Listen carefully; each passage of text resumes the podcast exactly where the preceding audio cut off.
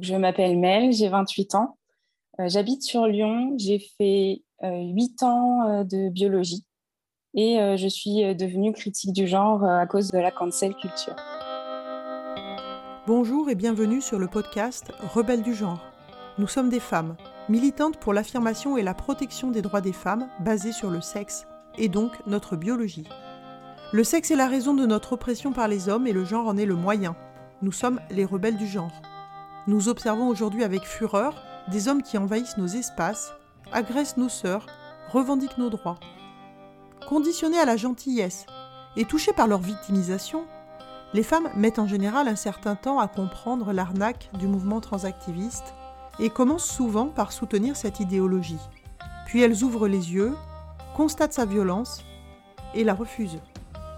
Ce podcast est là pour donner la parole à des femmes qui expliqueront pourquoi et comment elles sont devenues critiques du genre et qui témoignent de leur parcours.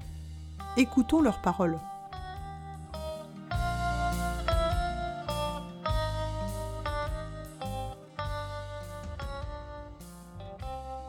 Déjà petite, j'avais un certain regard sur le genre, puisque euh, c'est euh, ma mère qui a élevé euh, ma sœur et moi toute seule. Et donc, elle prenait les rôles euh, typiquement masculins, traditionnellement masculins. Elle les assumait aussi. Et euh, c'est ma sœur, même petite, elle n'était pas du tout dans les normes de genre. Typiquement, elle jouait avec des jouets pour garçons. Elle ne voulait pas avoir les cheveux longs. Tout le monde disait qu'elle était un garçon manqué. Et euh, je me suis rendu compte avec un des derniers posts que j'ai fait bah, justement sur mon compte Féminasgul qu'en fait, elle rentre dans les critères de la transidentité alors que juste après, elle a fait son adolescence euh, normalement et euh, maintenant c'est une femme adulte, elle est, elle est heureuse euh, avec ça. Est-ce que tu peux développer cette histoire de critères de la transidentité, s'il te plaît? Oui, en fait, il y a le DSM-5, qui est le manuel des troubles mentaux qu'utilisent les psychiatres. Donc, c'est un manuel américain. Et dedans, ça décrit tous les troubles mentaux et psychiatriques il y a une partie sur euh, la transidentité et la dysphorie de genre, et notamment la dysphorie de genre chez les enfants. Et euh, ce ne sont que des clichés, comme euh, bah, j'en ai, ai noté préférence pour les habits masculins et les coupes de cheveux courtes, refuse de porter des robes, préférence pour les sports de contact ou les jeux physiques. Et un des critères qui commence à être un tout petit peu pertinent, c'est refuse que sa poitrine se développe ou d'avoir ses règles mais on est quand même nombreuses à l'adolescence à avoir eu ce, symptôme. Parce que c'est assez effrayant d'avoir son corps qui bouge. Donc, euh, enfin, oui, c'est des, critères qui sont très clichés. Et par contre, euh, donc, euh, ma mère a des amis LGBT et donc la transidentité, c'est quelque chose que je connais depuis toute petite. Et donc, ça n'a jamais été une, une, découverte pour moi. Par contre, j'ai découvert plutôt le côté transactiviste quand été à l'hôpital parce que j'ai eu des soucis de santé, je faisais beaucoup d'anxiété notamment, donc euh, j'ai été en hôpital psychiatrique. Et en fait, là-bas, c'est dans une unité pour jeunes adultes, et il y avait plus de 50% des personnes hospitalisées qui étaient trans, donc euh, trans, non-binaires, euh, à genre. voilà, il y avait une problématique de genre. Une des amies que je me suis fait là-bas, qui a été une amie proche pendant toute cette période, elle se définissait comme non-binaire. Et donc, je lui avais demandé qu'est-ce que c'était la non-binarité. Et elle m'avait expliqué qu'elle n'avait pas ce sentiment d'être une femme. Elle n'avait pas non plus le sentiment d'être un homme. Et qu'il y avait des jours où elle aimait mettre euh, des robes et se maquiller euh, et, faire attention aux autres. Et il y avait des jours où elle voulait juste mettre un survêt et euh, s'occuper d'elle. Je pense que j'étais trop fragile à ce moment-là pour vraiment comprendre la, la bêtise que c'était. Mais du coup, ça m'a beaucoup questionnée parce que j'avais pas non plus ce sentiment d'être une femme mon corps, il me rappelait que j'étais une femme, mais j'avais pas ce sentiment du tout. Heureusement, j'ai envie de dire, j'avais, euh, d'autres problèmes à régler, donc je me suis pas posé plus de questions euh, euh, sur la non-binarité. Par contre, une fois que je suis sortie de l'hôpital, j'ai essayé d'aller sur des groupes et des, forums. Et je suis arrivée en, en disant que j'étais bisexuelle parce qu'il faut être dans la communauté LGBT pour rentrer dans ces groupes. Et on m'a dit tout de suite, non, non, non, non, non, tu n'es pas bisexuelle, tu es pan. Sinon, tu es transphobe. Donc euh, ça, ça m'a, un petit peu refroidi euh, sur ce genre de, réseau. Donc, j'ai pas poussé plus loin. Et euh, le premier choc face à la communauté trans, ça a été donc j'avais un compagnon qui avait son frère qui s'identifiait à une femme. il avait les, cheveux longs, les ongles très longs, et ça lui suffisait pour dire qu'il était une femme. Et donc, je le suivais sur Twitter, et il était dans une communauté horrible, puisqu'ils avaient tous 14-15 ans à peu près, pas plus. Et en fait, c'était, il prenait des poses porno, il prenait des photos de dénudés, donc on parle de mineurs quand même, et oui, il prenait des poses suggestives, euh, il faisait des dessins avec des personnages de, dessins animés, des, images pornographiques. Toutes les femmes, il les transformait en femmes trans. Et ce qui m'avait choqué aussi, c'est qu'il n'y avait pas une seule personne qui n'avait pas des troubles mentaux. Et euh, il les affichait euh, fièrement, en plus. il, y avait, il y avait de tout. Il y avait des troubles du comportement alimentaire, la dépression, l'anxiété, euh, il y avait beaucoup d'addictions et il y avait un trouble euh, qui s'appelle le TDI, euh, trouble dissociatif de l'identité. Et c'est un trouble, quand on cherche un peu les dernières études dessus, on se rend compte qu'il y a une, une explosion de ces troubles-là, que les médecins pensent qu'il y a un, phénomène de contagion sociale. Voilà, on peut faire quand même un, parallèle avec l'explosion de la transidentité. Je pense que c'est un premier pic trans. Ça, c'est un premier pic qui m'a marqué. Mais euh, tout de suite dans ma tête, je me suis dit euh, qu'il ne fallait pas que je sois intolérante comme ça. Il fallait que je m'éduque, que je comprenne mieux, que c'était sûrement une exception. Euh, donc, je me suis inscrite sur TikTok il y a un moment et j'ai commencé à suivre plein de, personnes trans. De toute façon, plus on en, regarde, plus on nous en propose. Et là, ce qui m'a marqué, donc il y avait beaucoup moins ce côté porno, mais ce qui m'a marqué, c'est que d'un côté, on avait euh, les, femmes transidentifiées et euh, les femmes non binaires qui étaient dans le dialogue, dans l'échange, dans la pédagogie, qui essayaient d'expliquer les choses et qui souvent avaient un point de vue euh, qui était de dire si une personne refuse de coucher avec moi, bah, c'est pas transphobe. Et de l'autre côté, on avait les hommes transidentifiés, les hommes non binaires. Et là, par contre, c'était au-delà de l'hypersexualisation, euh, il y avait euh, des menaces, de la violence, euh, des, appels au harcèlement, donc des comportements typiquement masculins. Et donc là aussi, ça m'avait marqué, mais j'ai pas. Hum, j'essayais de me dire encore une fois que c'était une exception. Et la goutte de trop, ça a été le, nombre de, dénonciations d'agressions sexuelles dans cette communauté. Chaque semaine, il y en avait un. Et je pense notamment à deux histoires qui m'ont vraiment marqué. Euh, il y avait dans la communauté queer deux, monteurs d'un streamer qui ont été dénoncés par un homme transidentifié. Et en fait, depuis que cet homme était petit, il devait avoir 12-13 ans, il l'avait manipulé pour euh, avoir des, photos nues. Et on avait des, conversations euh, hallucinantes sur justement le fait qu'il faudrait accepter la pédophilie comme une sexualité normale. Enfin, c'était vraiment très perturbant. Et euh, plus récemment, il y a euh, anciennement Mister Yeye. Je ne sais pas du tout comment il se fait appeler en tant que femme, qui a avoué avoir euh, abusé sexuellement de fans quand il a commencé à être connu, de fans mineurs, hein, bien sûr, et de fans qui étaient dans une détresse psychologique. Et ça me, ça m'énerve un peu que, parce que dans toute sa lettre où il se dénonce, il se genre au féminin. Et non, je suis désolée, c'est pas un crime de femme, ça. Ça, c'est un crime d'homme. Puis en plus, il, dit juste j'assume. Et les gens, euh, en réponse, ils font oui, euh, bah, une femme trans, donc tu es opprimée, donc on te pardonne, t'étais pas bien. Enfin, c'est hallucinant comme on passe les choses sous silence dans, dans, ce genre de communauté. Donc en fait, j'ai été euh, au contact de ma famille, dans ma fratrie. moi, j'ai été un peu dans la communauté des youtubeurs il y a plusieurs années de ça. Et c'est comme ça que j'ai appris euh, euh, l'existence de Mister Yeye qui était un artiste euh, chanteur. Et il y a quelques il y a quoi il y a quelques semaines quelques mois j'ai appris qu'en fait bah, c'était un violeur et qu'il avait transitionné. Donc maintenant Mister Yeye en gros c'est une violeuse n'est-ce pas?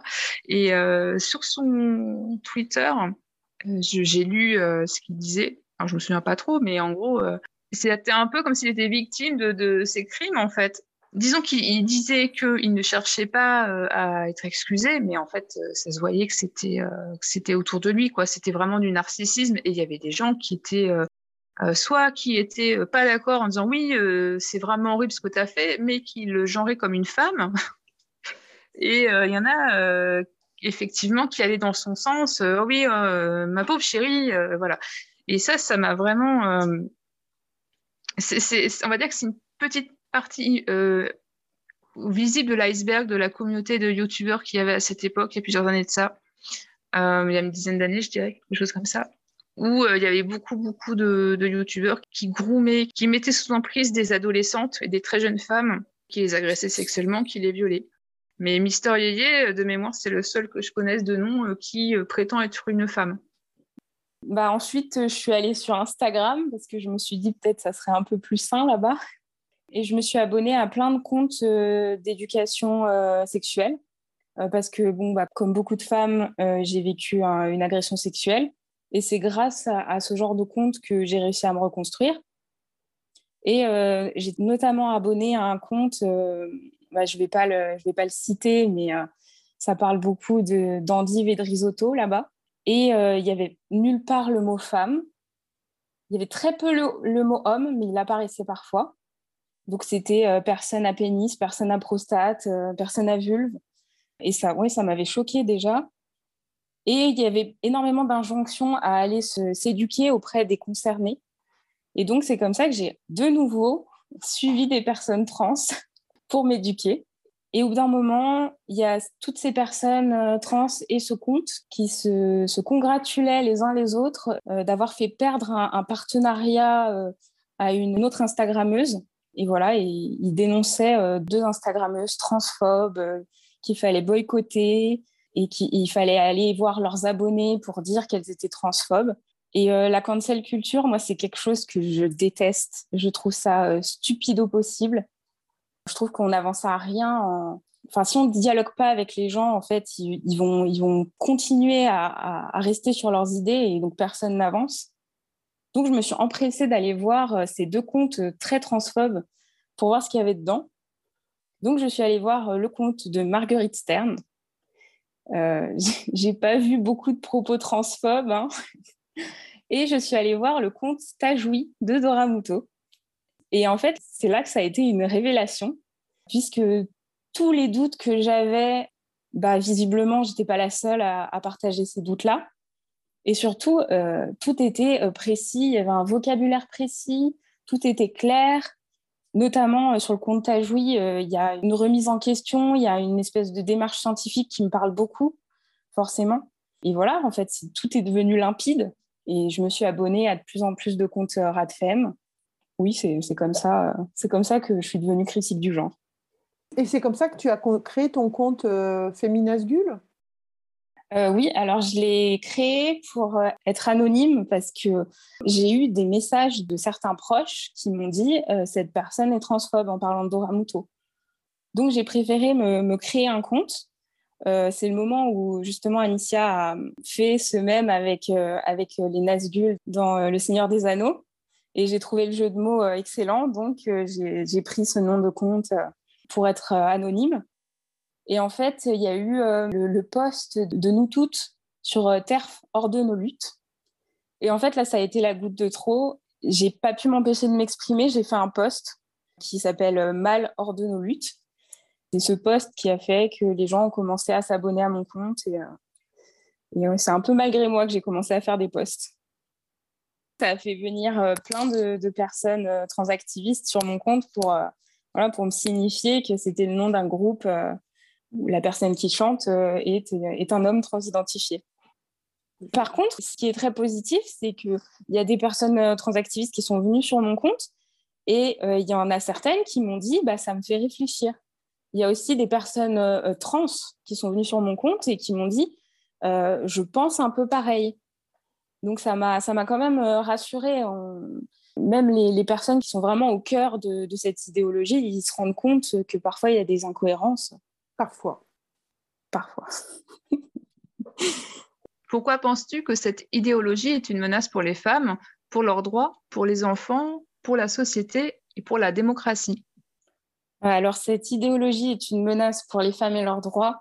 Euh, tout d'abord parce qu'on sait que nos oppressions sont basées sur le sexe, sur notre biologie. Statistiquement, c'est écrasant. Ce sont les pénis qui violent et les vulves qui sont violées. Et le fait de commencer à mélanger les groupes dire qu'une femme peut avoir un pénis. On ne peut plus définir un groupe qui oppresse un autre. Et donc, la source des oppressions, on ne peut pas la combattre, puisque au final, elle ne va plus exister. Donc ça, déjà, euh, je pense que c'est un danger.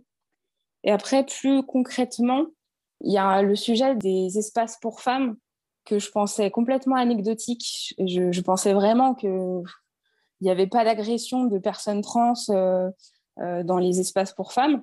Et ça, c'était avant l'histoire du, du, WISPA qui m'a un peu ouvert les yeux sur ce sujet. donc l'affaire du WISPA, ça commence avec une vidéo d'une femme qui est en train de, parler avec le staff de ce spa, euh, en train de dire qu'il y a un homme nu qui se promène dans les vestiaires euh, devant sa fille de 12 ans. Et euh, la personne du staff arrête pas de répéter non, c'est une femme, c'est une femme, elle a le droit d'être là.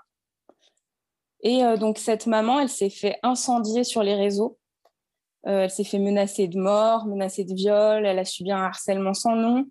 il me semble qu'elle a perdu son travail et tout ça pour qu'on apprenne quelques semaines après que ce monsieur est un, agresseur sexuel multirécidiviste, un exhibitionniste avec des tendances pédophiles. Et euh, à partir du moment où on a appris ça, euh, la communauté transactiviste, on ne l'a plus entendu du tout. Il n'y a même pas eu d'excuses, même pas de dénonciation, rien du tout. Tout le monde s'est tué sur cette histoire. C'est une menace pour les enfants, notamment euh, à cause des bloqueurs de puberté on commence de plus en plus à en parler, notamment aux États-Unis. Et aussi le fait que des enfants, ils ont un âge où ils, ne peuvent absolument pas discerner les conséquences que peut avoir une transition à long terme. C'est à 25 ans qu'on commence à avoir une certaine maturité pour les choix à long terme. Donc, euh, faire prendre ce chemin à des enfants, c'est extrêmement dangereux. Et euh, même pour les adolescents, puisque on est encore influençable, et on traverse forcément une période de dysphorie ou de dysmorphophobie ou, euh, d'inconfort de genre. Et ça ne mène pas forcément à, une transition, ça ne doit pas forcément mener à une transition. Et, j'aimerais que les communautés euh, transactivistes se posent un peu plus la question de l'explosion de la transidentité chez les femmes lesbiennes, chez euh, les femmes autistes et surtout chez les personnes qui ont vécu des agressions sexuelles enfants et de l'inceste. C'est un, problème euh, pour l'expression, puisque dès qu'on n'est pas d'accord avec le, comme on dit, la doxa, on est tout de suite cancel, on n'existe plus. Et aussi, on perd des libertés. Je pense notamment à, ce, père canadien qui a été condamné parce qu'il a mégenré sa fille. En fait, il voulait pas qu'elle prenne un traitement hormonal parce qu'elle était mineure et, il était contre. Et, et donc, il a formulé qu'il était contre en mégenrant sa fille ce qui fait qu'il a été condamné. Et que du coup, sa fille, elle, par contre, a été hormonée. Et lui, il est allé en prison. Oui, il est allé en prison. Donc, c'est quand même pas un danger euh, virtuel. Hein. Il a été condamné à la prison ferme pour mégenrage, alors qu'il avait un droit parental sur sa fille quand même. C'est quand même, elle était mineure. Ça a été considéré comme s'il l'avait frappé, sa fille. Ça a été les mêmes peines. Donc en fait, quand il y a des parents qui frappent vraiment leurs enfants, il n'y a rien qui est fait. Mais si tu refuses d'appeler euh, ta fille euh, Nathan, Théo ou je sais pas quoi, tu peux aller en tôle. D'accord. Au Canada. Au Canada, mais on a aussi un témoignage d'une mère qui n'a plus la, garde de son fils parce qu'elle refuse, elle, refuse de l'appeler par son nouveau prénom et de le laisser transitionner avec hormones et compagnie. Et c'est où ça? En France. En France? C'est un témoignage qu'on va sortir là. Ok. Ah, je suis choquée. Ah oui, oui, il y a de quoi être choqué. Moi, c'est un témoignage qui m'a affligée, euh, vraiment. C'est triste. Hein. Qu'est-ce qui t'a décidé à témoigner euh, de façon anonyme? As-tu déjà subi des pressions, des menaces, un danger perçu ou réel dans ton entourage professionnel, personnel? Est-ce que tu as déjà eu euh, peur pour tes proches? Ou au contraire, est-ce que tu te sais en sécurité pour parler librement? Alors par rapport à mes proches, euh, ils sont tous plus ou moins au courant de mes idées et ça pose pas de problème.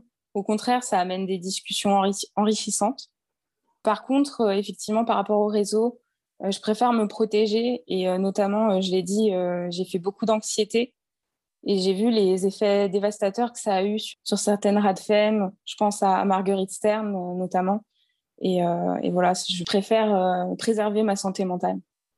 As-tu une anecdote à raconter sur un événement qui t'a marqué concernant la transidentité ou le transactivisme? Alors, j'ai plusieurs anecdotes euh, exclusivement sur, euh, sur les réseaux sociaux. Notamment, euh, j'ai trouvé de plus en plus, il y a des tutos pour les lesbiennes pour apprendre à, à sucer. Et il y a la même chose côté gay, il y a des, il y a des tutos pour, pour apprendre à faire des, des cunis bah là, ça me fait un peu rire, mais on est clairement sur euh, de, comment on appelle ça? De la culture du viol. Oui, et de la thérapie de conversion. Mais c'est immonde. Oui, bah ça m'a choqué quand j'ai vu ça, et c'est assez, euh, assez courant euh, sur Internet, ce genre de tuto. Le tuto pipe. Oui, voilà. et non, j'allais continuer, donc je sais pas si c'est le même sujet. Hein. Continue, faut que je, je suis en PLS là. Quelle horreur Ça me dégoûte. Si tu n'étais pas lesbienne avant, tu me deviens en écoutant des trucs pareils. Quelle horreur euh, une fois en fait, les gars, ils vont, ils vont, rendre toutes les meufs lesbos, allez, venez. Moi, je sais qu'il y a quelques années, je, je cherchais euh, des infos sur euh, le safe sex, c'est-à-dire euh, la, sexualité entre lesbiennes et comment euh, par rapport à la prévention aux IST et tout, parce qu'en fait, dans notre communauté, on est très peu informés. Et je, cherchais donc des, sites internet, des infos pour voir qu'est-ce qui se disait sur le net. Et en fait, systématiquement, c'était il y a 3-4 ans déjà, je tombais sur des sites où bah, ça parlait de mecs en fait. Donc ça parlait de pénis, et, puis il n'y avait pas forcément le mot femme, et c'est hallucinant d'oser dire que les lesbiennes, par exemple, aiment les pénis. Je veux dire, moi, à part euh, dans un bocal euh, avec du formaldéhyde, je vois pas. Puis les gays, ils, ils aiment pas les vulves. Enfin, je veux dire, ils sont gays, quoi. C'est comme quand tu es lesbienne, t'aimes pas les pénis, quoi. Je veux dire, euh. Mais maintenant, ça, c'est devenu discriminatoire. Par contre, dire à une lesbienne d'aller sucer une top, ça, il n'y a pas de problème, quoi. C'est limite, c'est progressiste. non, enfin, c'est choquant, ouais. C'est vraiment choquant, quoi à chaque fois, euh, en fin de poste, je mets toutes les sources. C'est vraiment de la thérapie de conversion. C'est vraiment dégueulasse de faire ça, quoi. Enfin, moi, je suis vraiment euh, outrée, là. Je trouve ça dingue qu'il y ait des lesbiennes qui... c'est ça qui me fait peur, en fait. C'est que personne se révolte. Bah, bah, moi, je vois ma sœur, elle est, elle est lesbienne. Et euh, elle est assez choquée par mon discours. Par contre, jamais elle touche une bite de sa vie. Donc, elle soutient les trans, mais dans les faits, elle n'est pas du tout en, soutenant leur discours, euh, elle encourage quand même cette culture viol, malgré tout. C'est bah, oui. le problème, c'est que. Oui, mais c'est ça, parce qu'en fait, les gens n'osent pas dire, ils osent pas. Euh, on est dans une espèce de dictature, en fait. Il y a des hommes transidentifiés qui tuent des lesbiennes, donc c'est normal que, que, les nanas aient peur. Enfin, c'est normal. Je pense pas que les gens qui entendent ces discours-là, les jeunes notamment qui entendent ce, ce, genre de discours et qui ne réagissent pas, c'est pas parce qu'ils ont peur d'être tués c'est parce que en fait, euh, ils imposent ce discours. Il y a une euh, normalisation de ce discours. Mais c'est ouf, c'est on est dans une dictature de la pensée, quoi.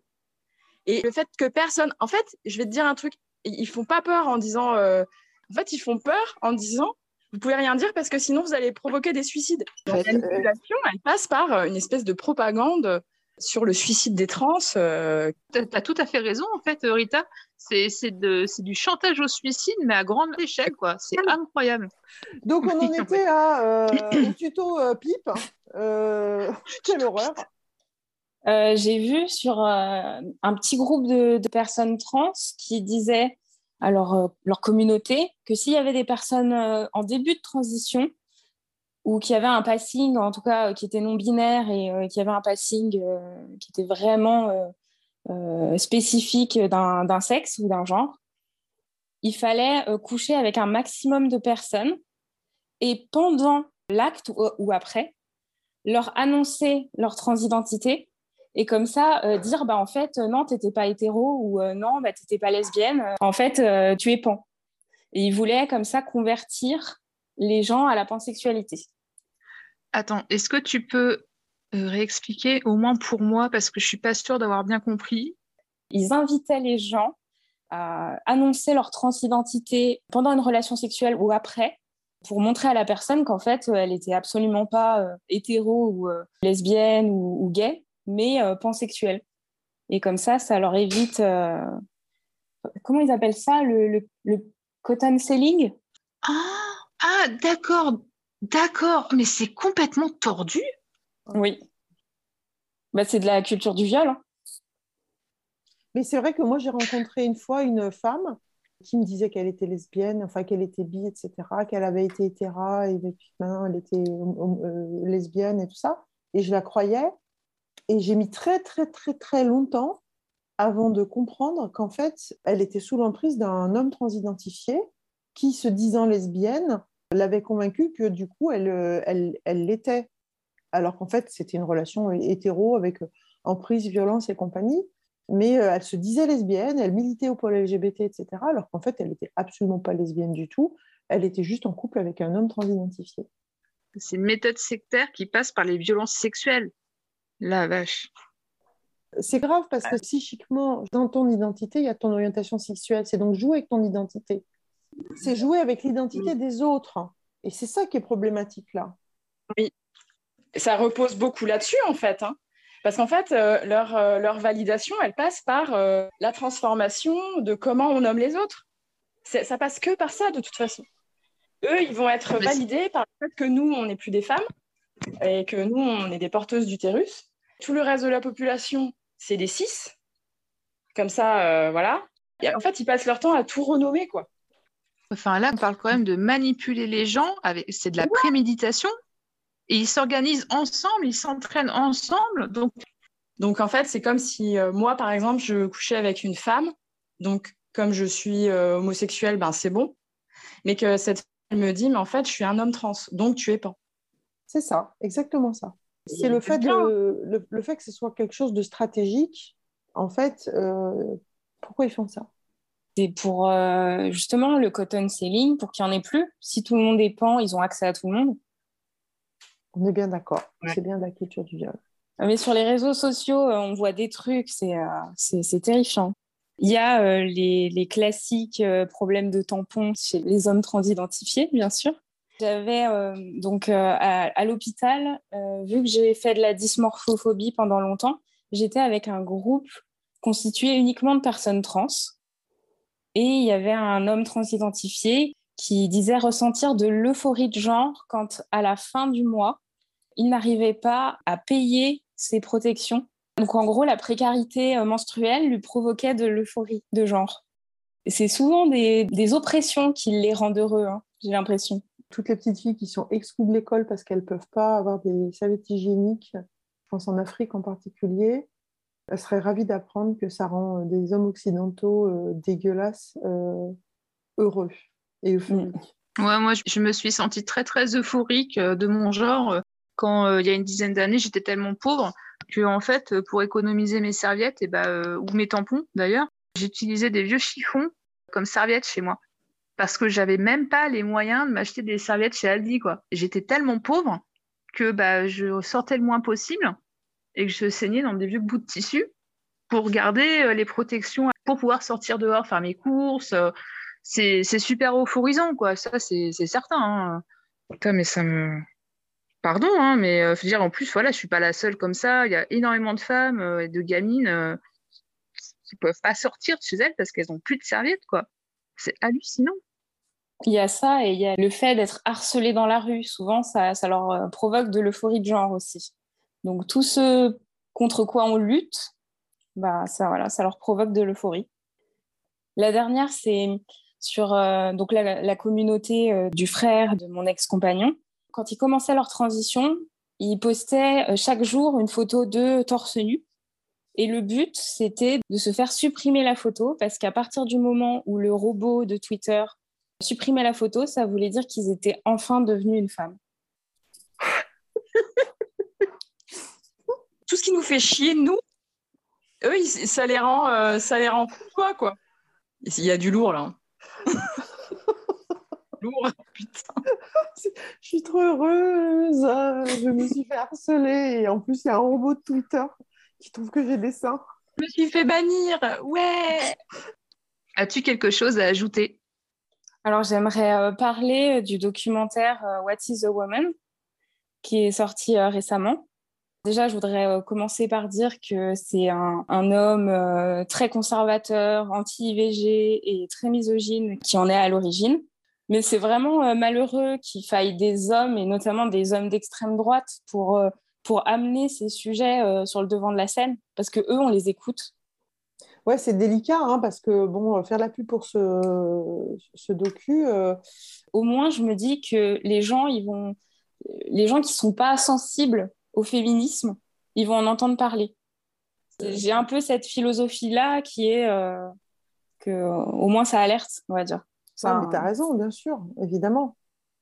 Mais euh, c'est vrai que c'est malheureux. Euh, ça fait un peu chier, quoi, qu'on n'arrête pas de nous dire où sont les féministes, alors que nous, on est là, quoi, en fait. on est là. oui, écoutez-nous on voudrait bien être entendu un peu plus, quoi. Et c'est vrai qu'il y, y, a une paire de couilles qui arrive et hop, voilà, subitement, mais je pense que les, interviews, il faut absolument les voir. Elles sont très intéressantes.